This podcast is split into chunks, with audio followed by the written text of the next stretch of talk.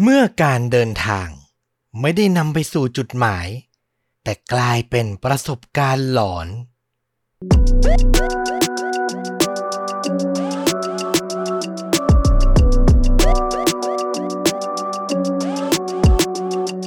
สวัสดีครับ ยินดีต้อนรับเข้าสู่ The F Files พอดแคสต์เล่าเรื่องสั้นลุ้นระทึกหลากหลายหัวข้อ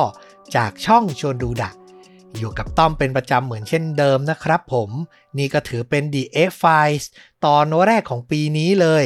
ก็มาแบบเล่าสดสดไลฟ์สดกันเลย อย่างที่บอกไปว่าผมชอบเวลาไลฟ์สดแล้วได้อ่านคอมเมนต์ เหมือนมีคนฟังมา feedback อยู่ตรงหน้าเนาะมันก็ได้อารมณ์อบอุ่นดี แล้วก็ได้รู้ความรู้สึกของคนฟังเดี๋ยวนั้น ก็ได้อีกแบบหนึ่ง แต่เนื่องจากเป็นการไลฟ์สด ย้ำอีกทีว่าอาจจะมีการผิดพลาด มี dead air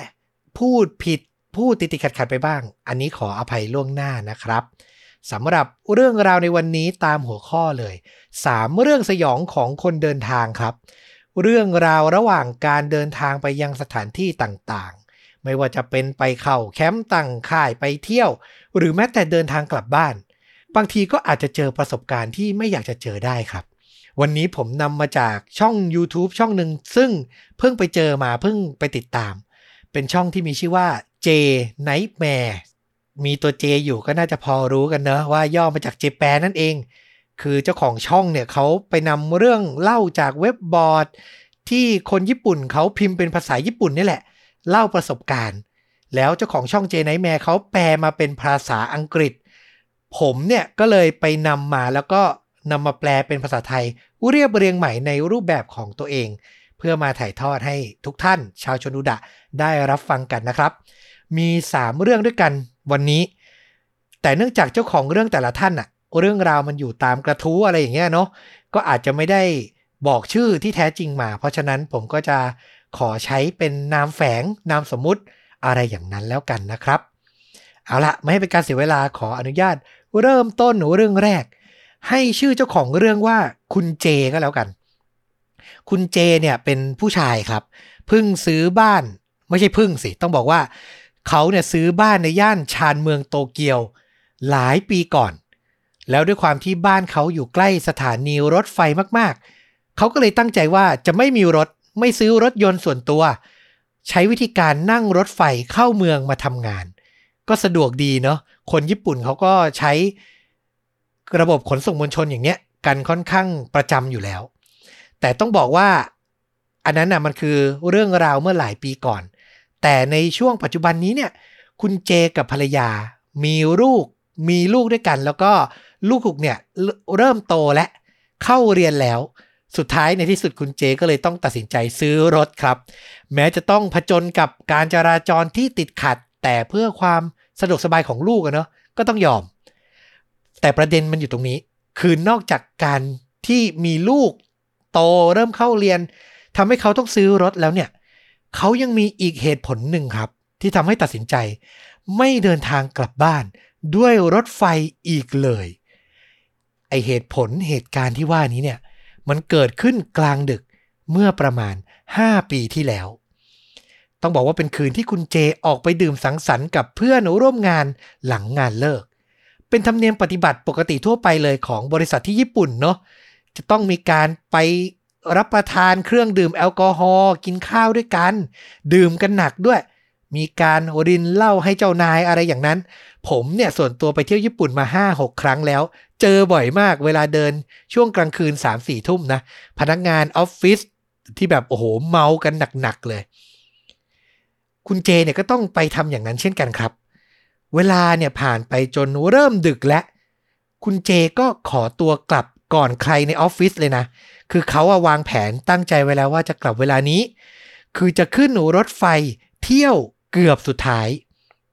คืออีกสองสามเที่ยวจะเป็นเที่ยวสุดท้ายแล้วต้องขึ้นก่อน เพราะเขารู้แหละว่าถ้ากลับเที่ยวสุดท้ายเนี่ยมันจะดึกเกินไป ตัวเขาเนี่ยอย่างที่บอกมีภรรยากับลูกที่ตอนนั้นเนี่ยก็ยังแบเบาะอยู่ คืออยู่บ้านกันแค่สองคน เขาในฐานะพ่อก็เป็นห่วง ต้องบอกว่าตอนนั้นเนี่ยเขาก็เมาในระดับหนึ่งแล้วแหละอย่างที่บอกไปดื่มหนักกันนะเนาะแล้ววินาทีที่เข้าไปในตู้รถไฟ คุณเจก็สังเกตเห็นแล้วล่ะ ว่าคนเนี่ยน้อยมาก มันใกล้จะเที่ยวสุดท้ายแล้วนะ ส่วนตัวเขาก็คิดว่าดีเหมือนกัน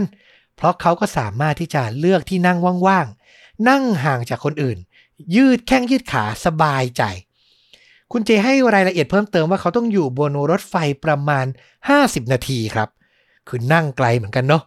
แล้วก็ไม่มีการต้องไปเปลี่ยนขบวนรถที่สถานีไหนแต่อย่างใด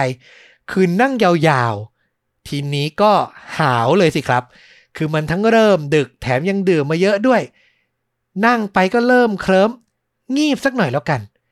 คุณเจคิดแล้วก็พลอยหลับไป เขาสะดุ้งตื่นอีกที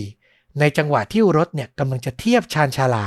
แวะจอดที่สถานีแห่งหนึ่ง ผู้คนที่น้อยอยู่แล้ว ก็ออกจากรถไฟเพิ่มไปอีก ทีนี้ก็หลงเหรงหนักมาก คุณเจเหลือบมองชื่อสถานีก็ทำให้รู้ว่าตอนเนี้ยเลยมาครึ่งทางและ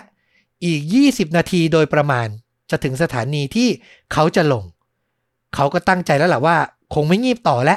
ทำตัวให้ตื่นไว้ดีกว่า ก็เลยเลือกลุกขึ้นมายืน คือรถไฟโล่งๆเลยนะที่นั่งเพียบ แต่ยืนดีกว่าจะได้ไม่หลับ แล้วก็หันหน้าออกมองหน้าต่าง มองผ่านกระจกไปดูบ้านเรือนที่เคลื่อนไหวในความมืดมิด ต้องบอกว่าส่วนตัวแล้วเขาชอบยืนมองออกหน้าต่างอย่างนี้ ดีกว่าที่จะยืนนิ่งๆ หรือนั่งนิ่งๆ มองผู้คนในรถไฟ เพราะนั่นมันทำให้เขารู้สึกอึดอัด คือหลาย ๆ คนก็น่าจะเป็นเนาะ มองออกไปข้างนอกมันปลอดโปร่งกว่า มาถึงสถานีถัดไป ก็มีผู้คนลงไปอีกครับ ทีนี้คุณเจมองรอบๆ เห็นแล้วแหละว่าตอนเนี้ยเหลือเขาคนเดียว ในตู้รถไฟตู้นี้ คือรถไฟมันก็มีหลาย ๆ ตู้ต่อกันเนาะตู้ที่เขาอยู่เนี่ยเป็นตู้ที่ 3 หรือ 4 จากหัวขบวน เขาก็คิดเอาเองแหละว่าคนอื่นน่าจะอยู่ที่ตู้หัวขบวนกันเยอะ เพราะว่ามันลงง่ายลงไปมันก็ใกล้ทางออกจากชานชาลา คุณเจก็ไม่คิดอะไร ก็ยืนอยู่คนเดียวอย่างนั้น ชมวิวเรื่อยไป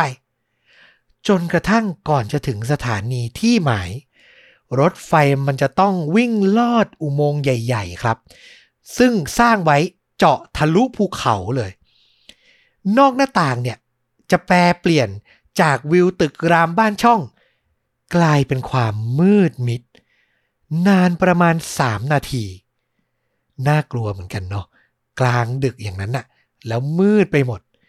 แต่คุณเจไม่ได้คิดอะไรครับ เขาคิดเอาซะว่าสบโอกาสด้วยซ้ำคือมองผ่านนอกหน้าต่างออกไปมันไม่เห็นวิวแล้ว แต่มันเห็นเงาสะท้อนของตัวเองอะ่ะ เห็นหน้าตัวเองเป็นเหมือนกระจก คุณเจก็ทำการจัดทรงผมครับ คือจัดให้มันเข้ารูปเข้ารอยหน่อย กลับถึงบ้านภรรยาจะได้ไม่บ่นว่าเนี่ยกินเหล้าเยอะ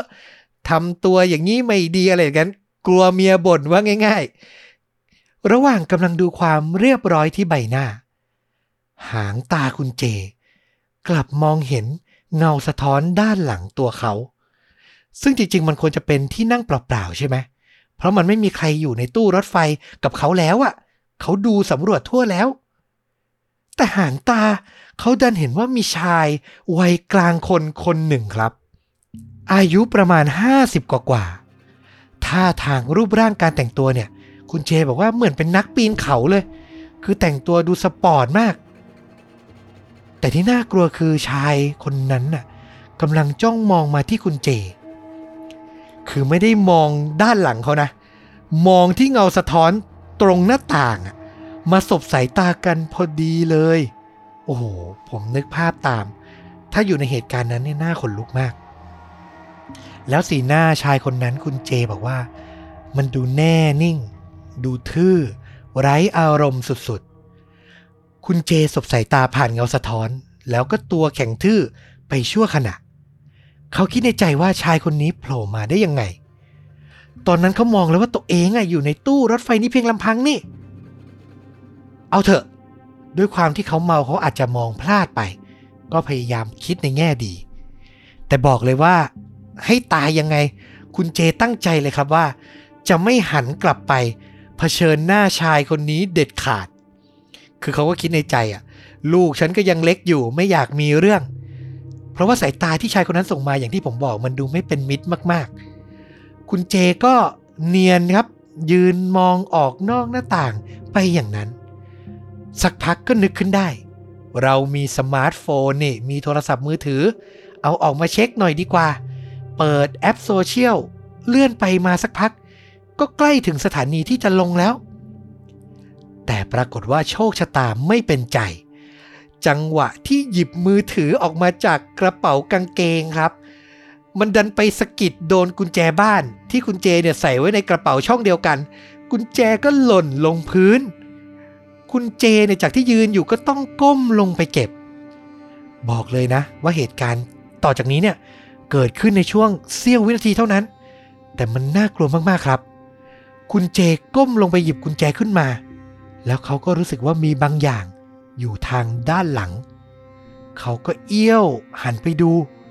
แล้วก็พบว่าชายปริศนาคนเดิม ที่ตอนแรกนั่งอยู่ที่นั่ง ตอนนี้เนี่ยลุกขึ้นมา มายืนติด ด้านหลังของเขา แล้วไม่ได้ยืนเปล่า ในมือเนี่ยเขาถืออุปกรณ์ ลักษณะคล้ายขวานครับ คุณเจบอกโอ้โห แต่มันขนาดเล็กกว่า เข้าใจได้ว่าน่าจะเป็นที่ทุบที่เจาะน้ำแข็ง ชายคนนั้นยกไอ้สิ่งเนี้ยขึ้นเหนือศีรษะ แล้วเหมือนกำลังจะออกแรงฟาดใส่คุณเจ โอ้โห คุณเจเห็นปุ๊บก็ตกใจครับ ทำอะไรไม่ได้นอกจากกระโจนหนีให้เร็วที่สุด จากนั้นก็กึ่งเดินกึ่งคลาน ไปยังประตูที่กั้นระหว่างตู้รถไฟ แล้วก็กดปุ่มเปิดประตูอย่างเร่งด่วน จากนั้นก็วิ่งหน้าตั้งเลยไปที่ตู้รถไฟถัดไป คือวิ่งอย่างไม่คิดชีวิต พอแทรกตัวเข้าไปอยู่ในตู้รถไฟตู้ใหม่ได้แล้ว คุณเจก็เหลียวหันกลับมามองครับ คือกะว่าถ้าชายคนนั้นวิ่งตามมา ก็จะวิ่งหนีต่อ แต่สิ่งที่เขาหันกลับไปเจอ คือความว่างเปล่า ไม่มีแม้แต่เงาของชายคนนั้น อย่างไรก็ตาม คุณเจยังคงไม่วางใจครับ เขาคิดไปว่าชายคนนั้นอาจจะเห็นว่าเขาวิ่งหนีก็เลยไปแอบซุ่มอยู่ที่มุมไหนในรถไฟก็ได้ คุณเจตัดสินใจเดินต่อ เดินผ่านขบวนที่สองขบวนที่หนึ่งคือไปจนถึง รถไฟตู้หัวขบวน อย่างน้อยก็ยังอุ่นใจอยู่ใกล้พนักงานควบคุมรถ หลังไปถึงไม่นานครับประมาณ 30 วินาที รถไฟก็จอดเทียบชานชาลา เป็นสถานีที่คุณเจตั้งใจจะลงแล้ว พอประตูเปิด เขาก็พุ่งตัวออกจากรถไฟด้วยความหวาดหวัน่น ข้างนอกนั่นคุณเจเห็นคู่รักวัยรุ่นคู่หนึ่ง กับเจ้าหน้าที่ประจำสถานี ยืนมองมาที่เขาด้วยสายตาแปลกใจ คือก็คงคิดในใจอะ หมอนี่มันเป็นอะไร ดูตื่นกลัวดูวิ่งออกมาแบบงงๆ ไม่นานหลังจากนั้นคู่รักวัยรุ่น เขาก็ยืนรอรถไฟมาเทียบอะเนาะก็เดินเข้าไปในตัวรถไฟครับ ส่วนตัวคุณเจเนี่ย ตอนแรกด้วยความกลัวก็จะรีบวิ่งออกจากชานชาลากลับบ้าน แต่พอคิดไปคิดมาอีกที ในรถไฟขบวนนี้ อาจยังมีความอันตรายซุกซ่อนอยู่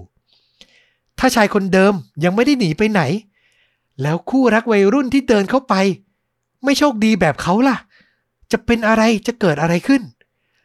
นึกได้ดังนั้นคุณเจก็พยายามตะโกนบอกครับ ให้หนุ่มสาวคู่นั้นนะออกมาจากรถไฟ ก็คือโบกไม้โบกมือเป็นยังเป็นการใหญ่เลย แต่ด้วยสภาพอะผมนึกออกนะ คือคุณเจเขาไปดื่มเหล้ามา เขาก็ดูเมา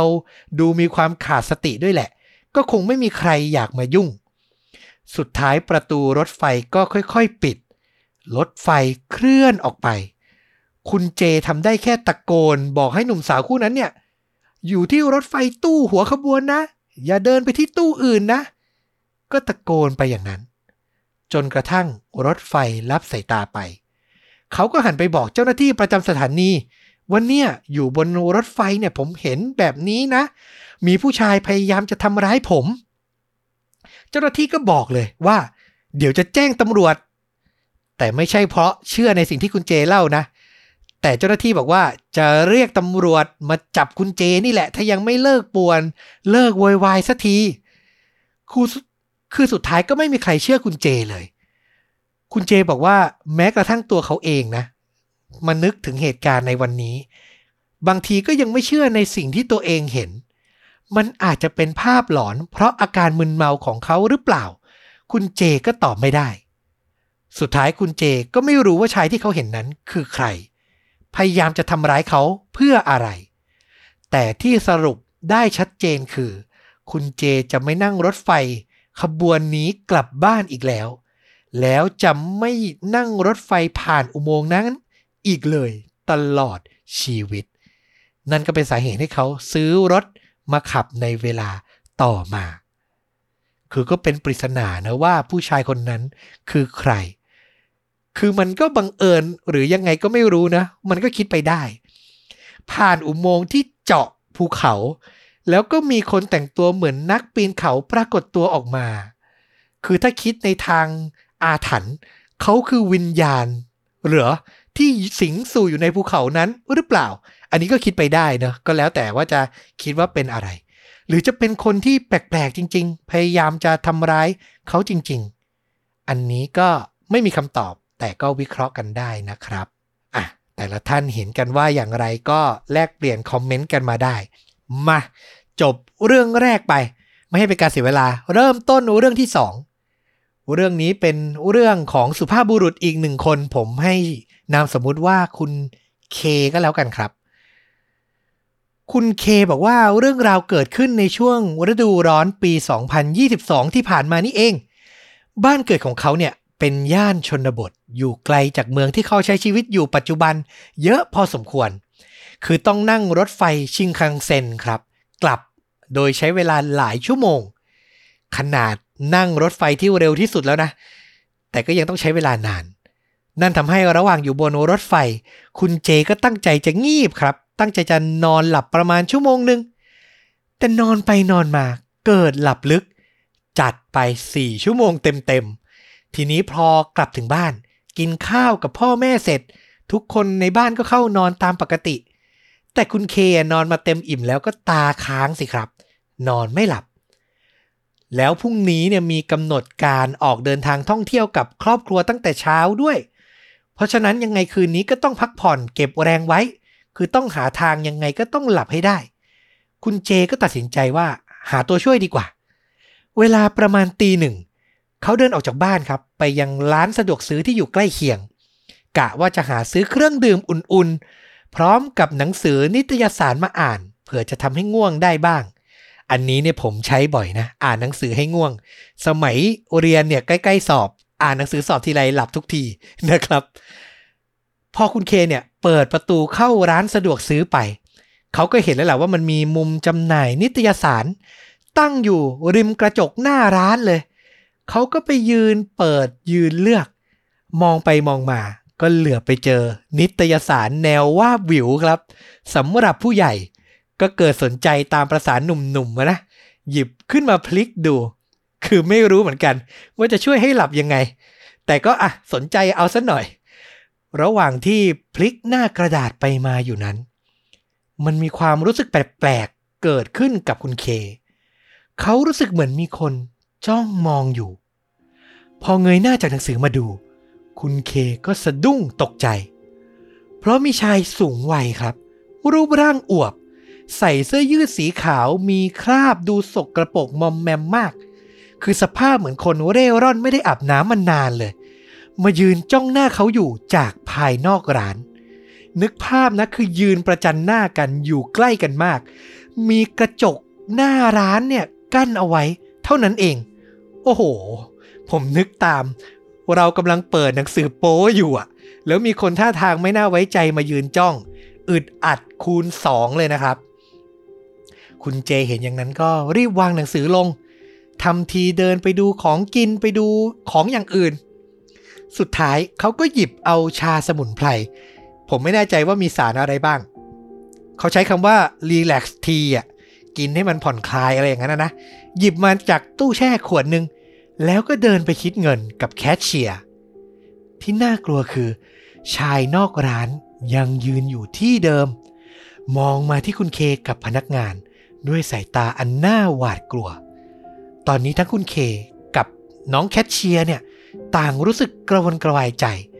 มองหน้ากันเลิกลัก คุณเคถามพนักงานไปว่า คุณเห็นเขามายืนจ้องหน้าผมใช่ไหม ที่มุมหนังสือเมื่อกี้เนี่ย พนักงานก็พยักหน้า คุณเคก็ถามต่อว่า แล้ววันนี้คุณทำงานอยู่คนเดียวงั้นเหรอ ใช่ครับ พนักงานตอบกลับมา ด้วยน้ำเสียงไม่ค่อยสบายใจ คือเขาก็คงคิดแหละว่า ถ้าคุณเคคิดเงินเสร็จเดินออกไป ก็ไม่รู้ว่าชายคนนั้นจะทำอะไรต่อ ถ้าเขาเลือกเดินตามคุณเคไป คุณเคก็อาจจะสวย หรือบุกเข้ามาในร้าน มาทำอะไรไม่ดีที่ในร้านพนักงานแคชเชียร์ก็จบเลยถ้าอย่างนั้น คือมันคาดเดาไม่ได้เลย สุดท้ายหลังใช้ความคิดสักพัก คุณเคก็เลยเอ่ยปากบอกพนักงานแคชเชียร์ไปว่า จะดีกว่าไหม ถ้าผมเดินเลือกของอยู่ในนี้ แล้วก็คุยอยู่เป็นเพื่อนคุณ จนกว่าชายคนนั้นจะจากไป พูดจบ พนักงานเนี่ยรีบพยักหน้ารับ คุณเจ ขออภัย คุณเคบอกว่าสีหน้าเขาเนี่ยเหมือนเด็กน้อยได้รับของขวัญวันเกิดเลย คือดีใจมากที่คุณเคอาสาอยู่เป็นเพื่อน ต้องบอกว่าจาก การกะด้วยสายตาเนี่ยพนักงานแคชเชียร์เป็นชายวัยรุ่นครับ อายุประมาณ 18 ปี ส่วนคุณเคเนี่ยก็อยู่ในวัยเพิ่งเริ่มทำงานอายุแก่กว่าเล็กน้อย 24 ปี คืออยู่ด้วยกันสองหัวดีกว่าหัวเดียว แล้วเชื่อไหม เวลาผ่านไปเกือบชั่วโมง ชายปริศนานอกร้าน ก็ยังคงจ้องมองเข้ามา เหมือนกับว่าใช้ความคิด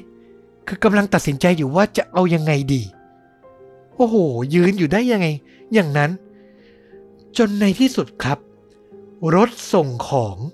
วิ่งมาจอดที่ลานจอดรถหน้าร้าน พอเห็นว่ามีคนมาเพิ่ม ชายมอมแมมนอกร้านก็เดินหายไปในความมืดทันที พนักงานส่งของที่มากับรถ เปิดประตูเข้ามาในร้าน แล้วก็รีบพูดให้คุณเคกับพนักงานแคชเชียร์ฟังเลยว่า พวกคุณเห็นผู้ชายที่ยืนอยู่หน้าร้านเมื่อกี้ไหมครับ น่ากลัวมาก เขาแอบพกมีดเล่มใหญ่เอาไว้ด้านหลัง ไม่รู้คิดจะทำอะไรเลยอือหือพอได้ยินดังนั้น คุณเคเนี่ยความหวาดกลัว ก็เข้าไปเกาะกลุ่มจิตใจ คิดตามเลย นี่ถ้าเขาตัดสินใจเดินออกจากร้านไปก่อนหน้านี้ จะเกิดอะไรขึ้นน่ะสุดท้ายคุณเค ต่อให้เวลาผ่านไปแล้ว ชายคนนั้นไม่อยู่แล้ว แต่เขาก็ไม่กล้าจะเดินกลับบ้านเพียงลำพัง ก็เลยตัดสินใจโทรเรียกรถแท็กซี่ให้มารับ เขาบอกว่าเหตุการณ์ที่เกิดขึ้นในคืนนั้น ให้ข้อคิดสำคัญกับเขาคือ จงเชื่อมั่นในสัญชาตญาณตัวเอง ถ้ารู้สึกไม่ปลอดภัย ก็อย่ามองข้ามและคิดว่าไม่เป็นไร เพราะอันตรายมันอยู่รอบตัวเราจริง ๆ เห็นด้วยทุกคำเลยครับ ที่คุณเค เขาบอกมา น่ากลัวมาก ถ้ารู้สึกไม่สบายใจไม่ไว้วางใจ มีใครเหมือนจะแอบมองแอบตาม อย่าคิดว่าจะไม่มีอะไรนะครับ ต้องคิดในแง่ ไม่ดีไว้ก่อน หาคนช่วยเหลือไว้ก่อน อย่างน้อยโทรศัพท์ แจ้งคนรู้จักไว้ก่อนก็ได้นะครับ อันนี้ก็ถือเป็นเรื่องราวสะเทือนขวัญที่น่าจะมีข้อคิดเตือนใจนะ ให้ทุกคนระวังกันให้ดี ๆ มา เรื่องสุดท้ายแล้ว เป็นประสบการณ์จากผู้ชายอีกคนนึง ที่ผมขออนุญาตให้นามสมมติเขาว่าคุณพีก็แล้วกัน คุณพีเล่าว่าสมัยที่เรียนอยู่ชั้นมัธยมต้น ก็มีการทัศนศึกษา ก็มีการทัศนศึกษาเดินทางไกล ไปตั้งแคมป์ที่ภูเขาลูกหนึ่งครับ มีเขากับเพื่อนร่วมห้องทั้งชายหญิงไปรวมกันกว่า 30 คนบวกกับคุณครูที่ตามไปดูแลอีกจำนวนหนึ่ง จุดเริ่มต้นคือรถที่เหล่านักเรียนโดยสารไปเนี่ยมันดันเกิดอุบัติเหตุ แต่มันเป็นการเฉียวชนเล็กๆ น้อยๆ ไม่มีใครได้รับอันตรายแต่อย่างใด แต่ทำให้การเดินทางเนี่ยผิดแผน จากที่จะไปถึงทางขึ้นเขาช่วงบ่าย กลายเป็นไปถึงช่วงเย็นครับ คือโผล่เพลแล้วล่ะ อย่างไรก็ตามเส้นทางเดินเขาเนี่ยแม้จะมีการผ่านป่ารก แต่มันก็ไม่ซับซ้อนคือเขาทำทางไว้ดีมากแล้ว เดินไปตามทางเรื่อยๆ ตรงๆ ใช้เวลาไม่นานก็ถึง คุณพีใช้คำนี้เลยนะว่าต่อให้คนที่ฉลาดน้อยที่สุด ก็ยังไม่น่าจะหลงทางอะในเส้นทางการเดินเขานี้ และนั่นก็ทำให้คุณพีย่ามใจ คืออยู่มัธยมต้นน่ะก็อยากเป็นเด็กที่ดูเท่ คือเราต้องแบบว่าหัวขบดหน่อยๆ ก็ต้องเดินรังท้ายหล่อๆ อยู่ท้ายสุดของกลุ่มเพื่อนเลย เท่านั้นยังไม่พอเดินไปสักระยะเกิดเมื่อย คุณพียังมีการแวะหยุดครับ พักนั่งเล่น เดินเตะหินไปบ้าง ตามประษาเด็กอะ่ะ คิดว่าไม่มีอะไรหรอก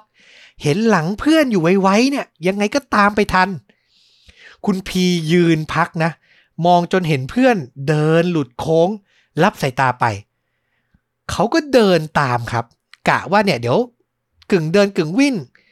พ้นโค้งข้างหน้าก็เจอกลุ่มเพื่อนเหมือนเดิมแล้ว แต่ปรากฏว่ามันช้าไปครับ เลี้ยวโค้งไป คุณพีกลับไม่เจอใครเลย จริง ๆ มองในอีกแง่มันก็แปลกนะ เด็กตั้ง 30 คนน่ะ หายไปหมดได้ยังไง เร็วแค่ไหนก็น่าจะตามทันน่ะ แต่นี่คุณพีไม่เห็นใครเลย ตามประษาเด็กอะเนาะใจก็เริ่มเสีย คุณพีเดินขึ้นเนินเขาตามเส้นทางต่อไปเรื่อยๆด้วยความเร็วที่มากขึ้น คือแทบจะวิ่งแล้วตอนนี้อยากตามให้ทันกลุ่ม แต่ก็ไม่มีวี่แววของเพื่อนร่วมทริปแม้แต่น้อย เวลาผ่านไปจากโพลเพลกลายเป็นพลบค่ำพระอาทิตย์ตก รอบข้างคุณพีดำดิ่งสู่ความมืดมิด ทุกอย่างมืดสนิท มองรอบข้างแทบไม่เห็น คุณพีเริ่มหวาดกลัวมากขึ้นเรื่อยๆ ทุกนาที เขาตัดสินใจ เริ่มตะโกนเรียกชื่อเพื่อนสนิท หวังว่าจะมีใครสักคนได้ยินเสียงเขา แต่รอบตัวเต็มไปด้วยความว่างเปล่าและเงียบงัน น้ำตาของเด็กหนุ่ม เริ่มรินไหลอาบใบหน้า คุณพี่หวาดกลัวสุดชีวิต และนึกโกรธตัวเองที่ประมาทจนทำให้เกิดเหตุการณ์แบบนี้ขึ้น แต่ไม่ว่าจะกลัวแค่ไหน เขาก็ยังคงไม่หยุดเดิน คุณพียังหวังเล็กๆว่าจะตามเพื่อนทัน และในที่สุดหลังเดินฝ่าความมืดมาได้อีกสักระยะ เขาก็สังเกตเห็น ร่างคนครับ สวมเสื้อกันฝนสีเหลืองสว่าง อยู่ท่ามกลางความมืดมิด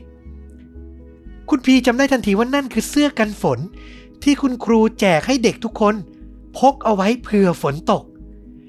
ร่างคนที่เขาเห็นอยู่นั้นต้องเป็นเพื่อนร่วมห้องของเขาสักคน แน่นอน คุณพีก็ร้องเรียกเลย ขอให้ร่างนั้นหยุดหยุดก่อนฉันอยู่ตรงนี้ แต่ร่างปริศนายังคงเดินไกลออกไป โดยไม่มีท่าทีจะได้ยินเสียงคุณพีแม้แต่น้อย ทั้งๆทที่ระยะทางระหว่างคุณพีกับร่างนั้นเนี่ยห่างกันประมาณ 20 เมตร เท่านั้นเอง คุณพีเร่งฝีเท้าหวังจะก้าวเข้าไปให้ใกล้ที่สุด แต่เดินยังไงก็ไปไม่ทัน ร่างนั้นยังคงห่างออกไป ห่างออกไป ในที่สุดเหมือนฝนครับ จากที่ปล่อยๆเนี่ยก็เริ่มจะลงเม็ดหนักขึ้น คุณพีตัดสินใจหยุดเดินเพื่อพักเหนื่อยด้วย และก็เพื่อหยิบเสื้อกันฝนของตัวเองขึ้นมาสวม เมื่อมองไปข้างหน้าอีกที ร่างนั้น ก็มาลายหายไปแล้ว เหลือแต่ความมืดมิดปกคลุมป่าอยู่ เช่นเดิม ความหวาดกลัวกลับเข้ามาในจิตใจของคุณพีอีกครั้ง เขายืนนิ่งอยู่อย่างนั้น คือไม่รู้จะไปไหนแล้วอะหมดหวัง เวลาเนี่ยผ่านไป ความรู้สึกเขาเหมือนเหมือนนานชั่วกับชั่วกันเลย แต่ถ้าให้คาดให้กะก็น่าจะนานเป็นชั่วโมงเลย คือหมดหวังแล้ว แต่ในที่สุด คุณพีก็เริ่มสังเกตเห็น ไฟกระพริบกระพริบครับ จากบริเวณพุ่มไม้ที่อยู่ด้านหน้า ก่อนจะตามมาด้วยร่างของผู้ชายสามคน สวมเสื้อกันฝนถือไฟฉายมา เป็นเจ้าหน้าที่ประจำแคมป์ครับ กับคุณครูประจำชั้นของคุณพีนั่นเองโอ้โห คือตอนแรกเนี่ยเขากลัวร้องไห้จนหยุดร้องไปแล้วนะ แต่พอเจอหน้าคุณครูเนี่ย ก็เผลอเสียน้ำตาอีกครั้ง คือกึ่งกลัวกลึงโล่งใจ จุดที่ผู้ใหญ่ทั้งสามไปเจอคุณพีนั้น อยู่เลยจุดตั้งแคมป์สูงขึ้นไปอีก ต้องใช้เวลาเดินเท้าเพิ่มอีก นานนับชั่วโมงอะคือเป็นอะไรที่ลึกลับและอธิบายไม่ได้มาก ๆ กับการที่เด็กคนหนึ่งเดินตามเส้นทางที่สร้างไว้ แต่ดันเลยไม่เห็นจุดตั้งแคมป์เลยขึ้นไปไกล แล้วเห็นว่าร่างปริศนาในชุดสีเหลือง ซึ่งเป็นใครก็ไม่รู้ คุณพีให้ความคิดเห็นส่วนตัวว่าไม่แน่นะ ร่างนั้นอาจจะเป็นสิ่งลึกลับในป่า ที่ปลอมเป็นเพื่อนของเขา และหวังให้เขาเดินตาม เพื่อไปพบกับอะไรบางอย่าง ที่น่าหวาดกลัวก็เป็นไปได้เนี่ยอย่างที่บอกเนาะเดินอยู่ในป่าเนี่ยอย่าล้อเล่น มันมีสิ่งที่อธิบายไม่ได้บางอย่างอยู่จริง ๆ เนาะแล้วทำให้เรารู้สึกได้เลยอะ่ะเป็นประสบการณ์ที่ถ้าเป็นผมคนหนึ่งก็ขอไม่เจอเลย ถ้าไปเดินในป่านี้จะไม่มีการเดินชิวทิ้งท้ายเด็ดขาดนะครับ คนนำทางอยู่ไหน ต้อมจะอยู่ตรงนั้นเลยนะครับ ผมก็เป็นอีกเรื่องหนึ่งที่เตือนใจได้เหมือนกันเนาะจากที่จะไปตั้งแคมป์สนุกสนุกก็กลายเป็นประสบการณ์ที่น่ากลัวและไม่มีวันลืมไปเลย เอาล่ะ และนี่ก็คือ 3 เรื่องราว เรื่องสยองของคนเดินทาง The EH! Files Podcast Live เล่าสดในวันนี้ หวังว่าจะชื่นชอบกันนะครับ รู้สึกอย่างไร ก็ feedback มาบอกได้นะครับผม ใครชื่นชอบการถ่ายทอดเรื่องราวจากช่องชวนดูดะ เหมือนเดิมครับ ฝากสนับสนุนเรา ด้วยการกดปุ่ม Super Thanks อยู่ใกล้ๆปุ่มกดไลค์กด Subscribe ทาง YouTube หรือใครจะสมัครสมาชิกช่องสนับสนุนเราเป็นรายเดือนก็ได้เช่นเดียวกัน ใครกำลังซับไม่พร้อม ฝากกดไลค์กด Subscribe กดกระดิ่งเตือนเอาไว้ คลิปใหม่มาจะได้ไม่พลาดนะครับสำหรับวันนี้ลาไปเพียงเท่านี้ครับ ขอบคุณมากครับแฮปปี้นิวเ a ียร์นะครับ ขอให้มีความสุขทุกคนชาวชดูดะ สุขภาพแข็งแรงเช่นกันนะครับ แล้วกลับมาพบต้อมรวมไปถึงฟลุกได้ในตอนต่อๆไป วันนี้ลาไปก่อน สวัสดีครับ Woo!